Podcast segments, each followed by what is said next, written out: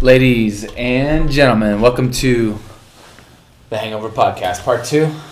Joshua Reynolds uh, on a Friday morning, exactly Friday afternoon. It's 12 o'clock and 5 seconds. We are uh, we're together today with, uh, with you and with Grant Gardner, who uh, slayed last night in his, in his sermon preaching debut.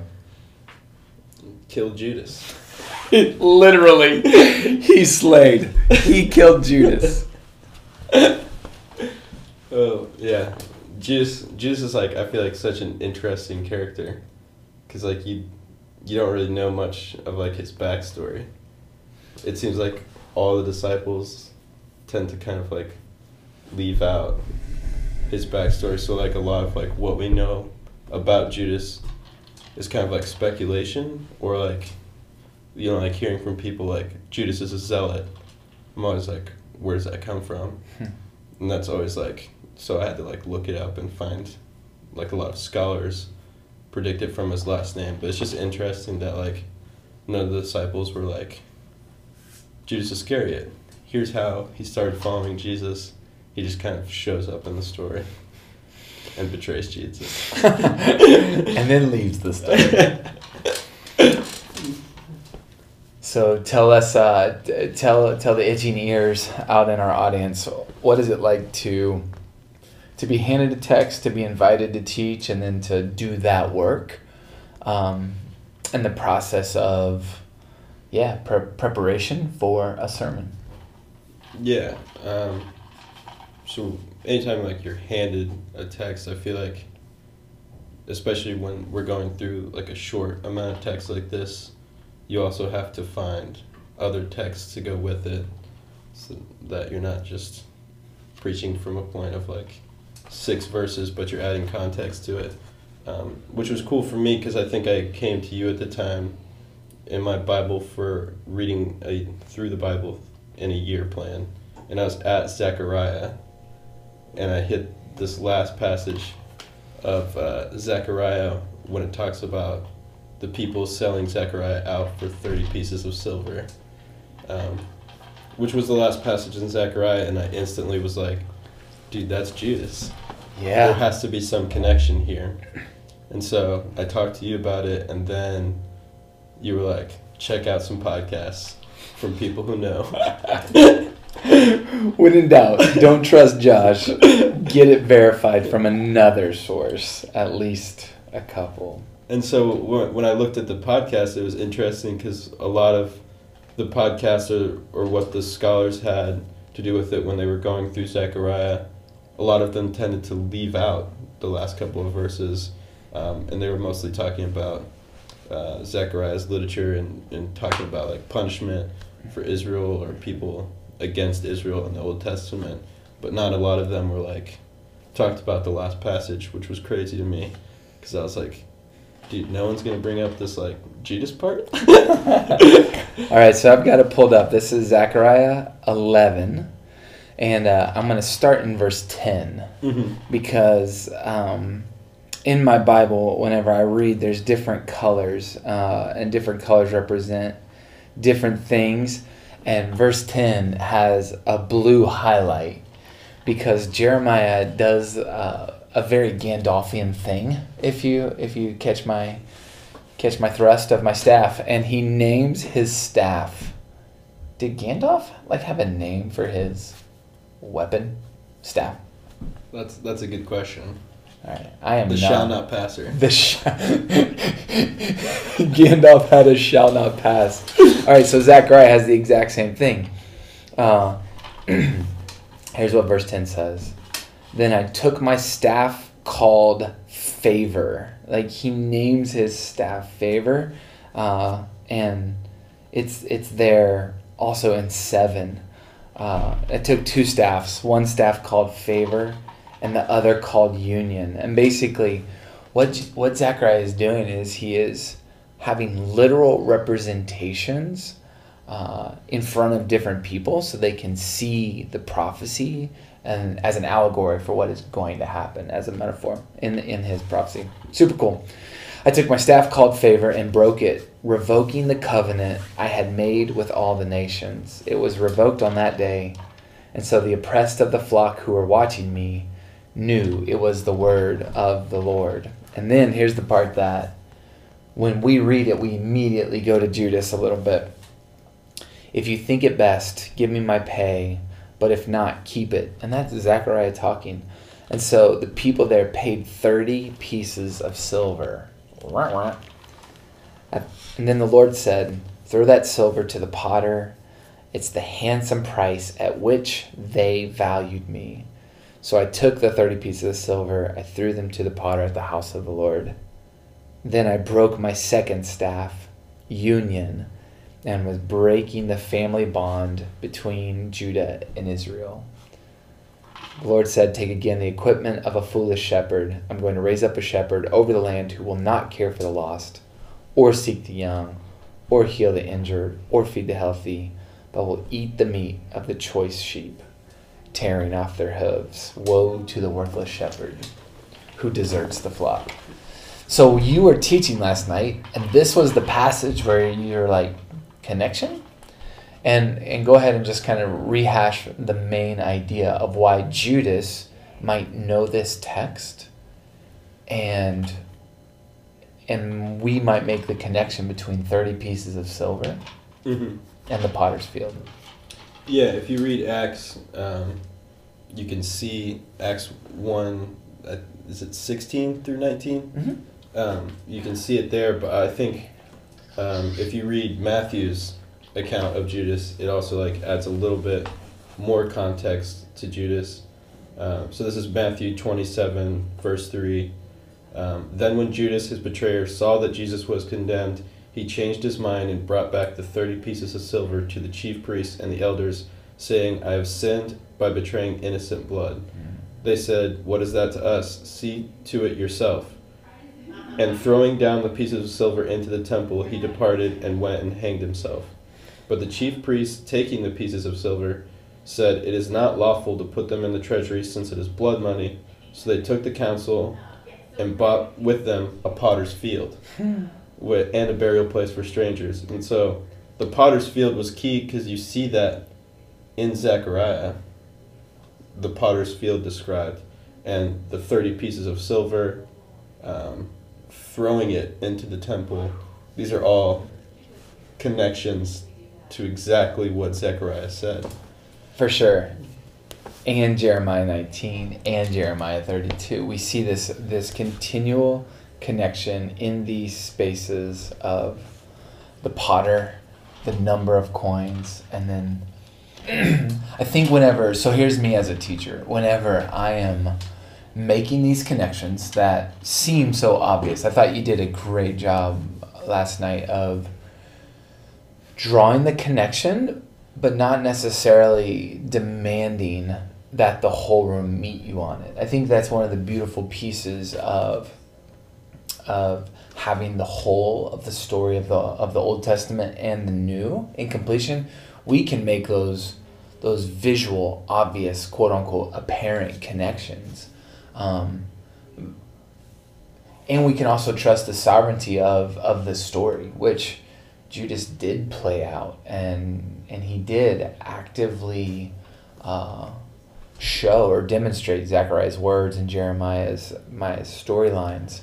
Um, I think what we have to do as people is be able to, as, as our friend Marty says, trust the story rather than maybe preach and demand that everybody meets us in that space. So, probably the most powerful point of the night for me was when you, uh, along the lines of that trust the story, whenever you showed the difference between uh, Judas and Peter, but then you connected yourself as your close. So, again, what's it like to think about preaching and find yourself in the story?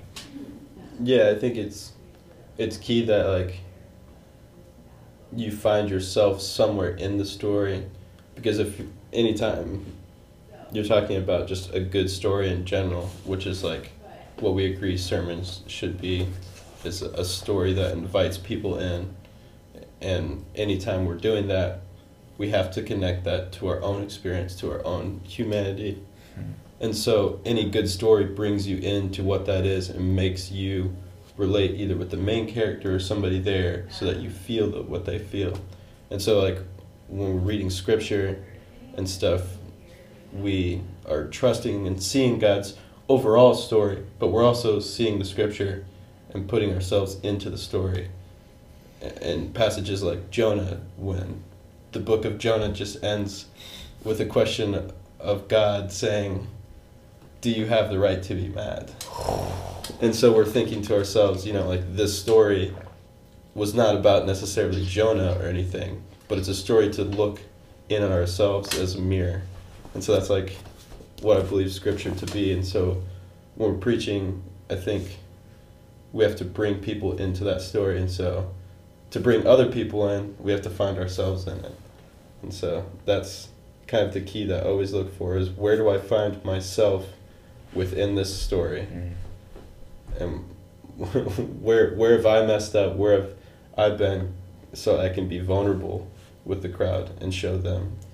I'm not up here on a pedestal talking to you, but I've definitely been Judas before. I've been Peter. And so um, giving that connection, I think, to the crowd um, is definitely something that can help bring them into the story as well. Because if I've done it, chances are someone else in the room has too. You've had your guts burst open. That's good. That's super good. I, I really appreciate. I really appreciate that heart. Um, so, train in truth is uh, one of the core values of CSF, uh, especially in the first several weeks. It's one of the it's one of the primary core values that I want to teach. Uh, our our encounter space. We have uh, last night about 130 or so people, 150 the week before. And so we have a large crowd in the room that is, um, of that, there's about 30 to 35 of those students who are brand new to CSF. Um, and so I'm always, I have in the back of my head, how, how do I make sure the DNA is being passed of our ministry? So train in truth is, is a really big deal. Um, and you just said connect the story with my story.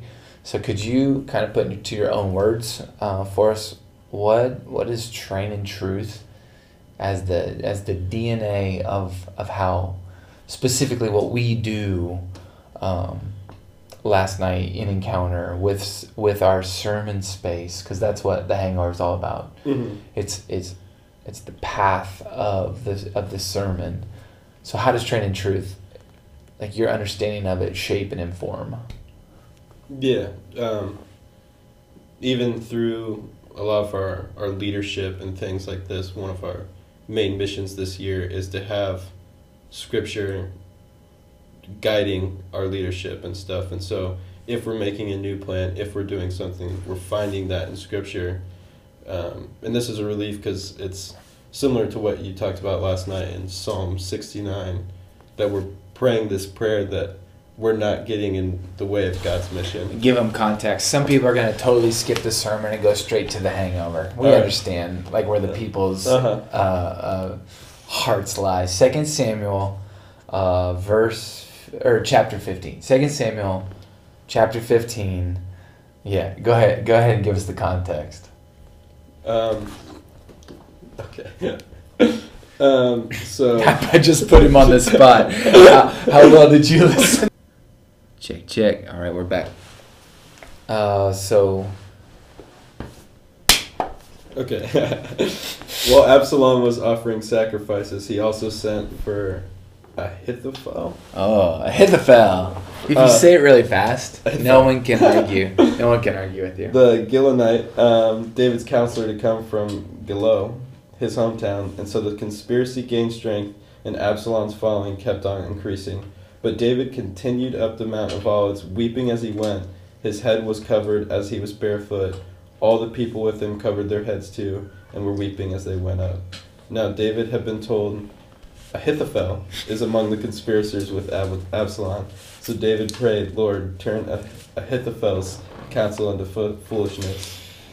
And so in Psalm 69, uh, David is kind of um, what we kind of innocent sufferer, um, but this is after the time that he's already killed Uriah. Yeah. So how innocent is he? I don't know.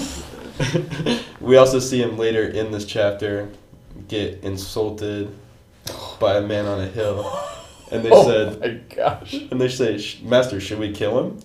and he's like, "Nah, let him, let him, let him ring down curses, cause maybe, maybe this is something by God." Oh my And so, uh, we see David through this that David doesn't claim this title of innocence, um, Oh my gosh. but in his in his Psalm sixty nine, he's he's praying a prayer to uh, not let him get in the way of the mission of God. Oh my gosh, you guys, you don't even appreciate what Grant just dropped on you. All right, he said two different things. Thing number one is he said Ahithophel is conspiring against David, and the question is how innocent is David? Because he's already sentenced Uriah to die. And so Grant just drops that little bomb on on uh, on us. There's level one.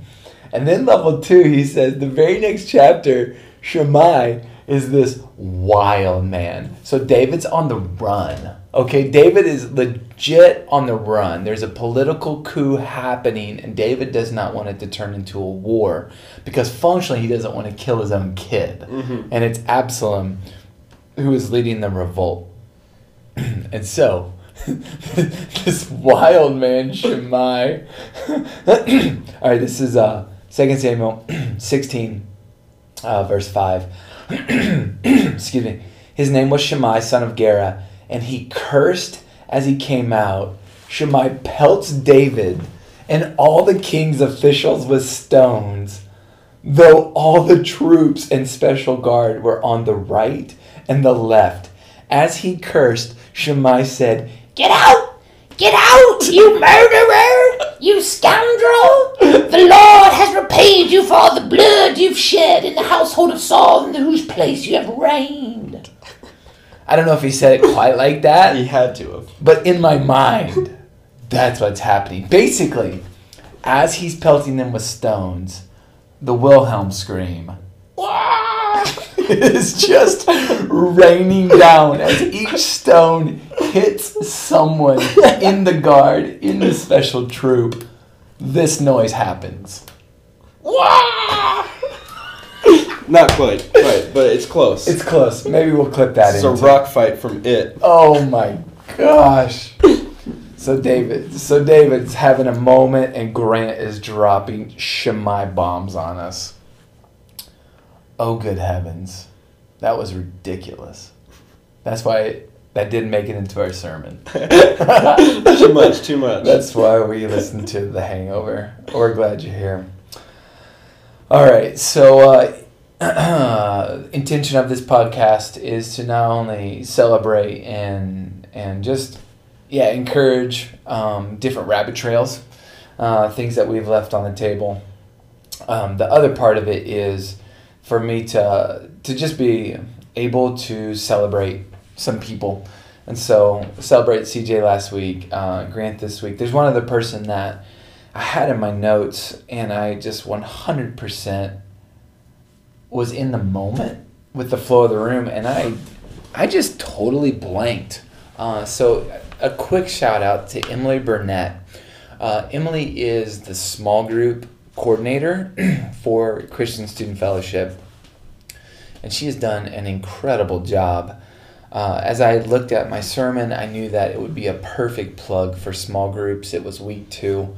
And so I asked Emily to send me um, just you know just a couple talking points so that way I could really value small groups in my sermon last night and I'm getting old.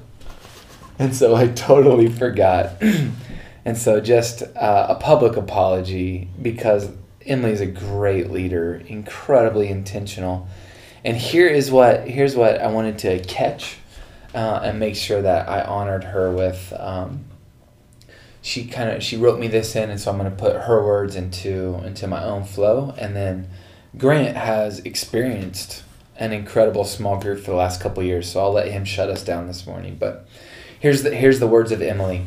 Uh, we know that Jesus had a really large ministry. Uh, by the time Acts 1 shows up, there's 120 people. Uh, whenever Jesus would show up to preach, uh, four and 5,000 uh, people, men alone, not including women and children, would show up. And so, whether it was feeding these masses and teaching them, or being surrounded by a crowd of people uh, where, they, where everyone needed something, uh, searching for healing, uh, that Jesus was totally used to being uh, converged upon.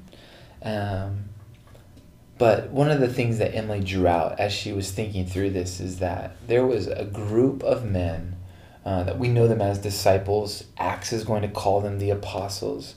Um, these this was a small group. Um, and in our world, uh, whether you're listening to this as a college student, whether you're listening to this as a, uh, a friend of our ministry, wherever you are in your community, we need uh, to have the deepening communities, places where known uh, and where we know other people, intentional communities.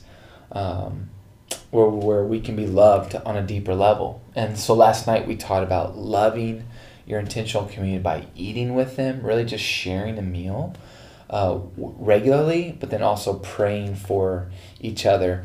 And there's this beautiful line that Emily brought out. It's uh, Matthew 18, and uh, it's Jesus saying that numbers for your small group are the least important piece. That's uh, where two or three are gathered in my name, there I am with them. This is an encouragement to everyone out there um, that it doesn't matter the number of people that show up to your intentional community, to your small group. We want to have uh, a place where we're vulnerable and a place where we love each other well. Um, and when it's in the name of Jesus, that promises us that He is present. So I thought that was a great word from Emily Burnett, csfindiana.org slash small groups. Uh, that's what you find there. Grant's been a part of a couple good ones. I have. Um, I had a small group um, in high school, which was a, a big reason for kind of my faith and my knowledge and background um, with Christianity. But it, it wasn't until I got into a small group within college um, that I really started wrestling with my faith and stuff. Um, and, and I think the key line there is like it's not about numbers, because I, I know with our small group with people's schedules and stuff, um, sometimes only two or three people will show up, um, but sometimes those can be the most impactful times. Um, when we see Jesus go up to the mountain um, for the transfiguration, he brings the exoskeleton ripoff, as it were. He's molting. I'm melting. No, he's molting.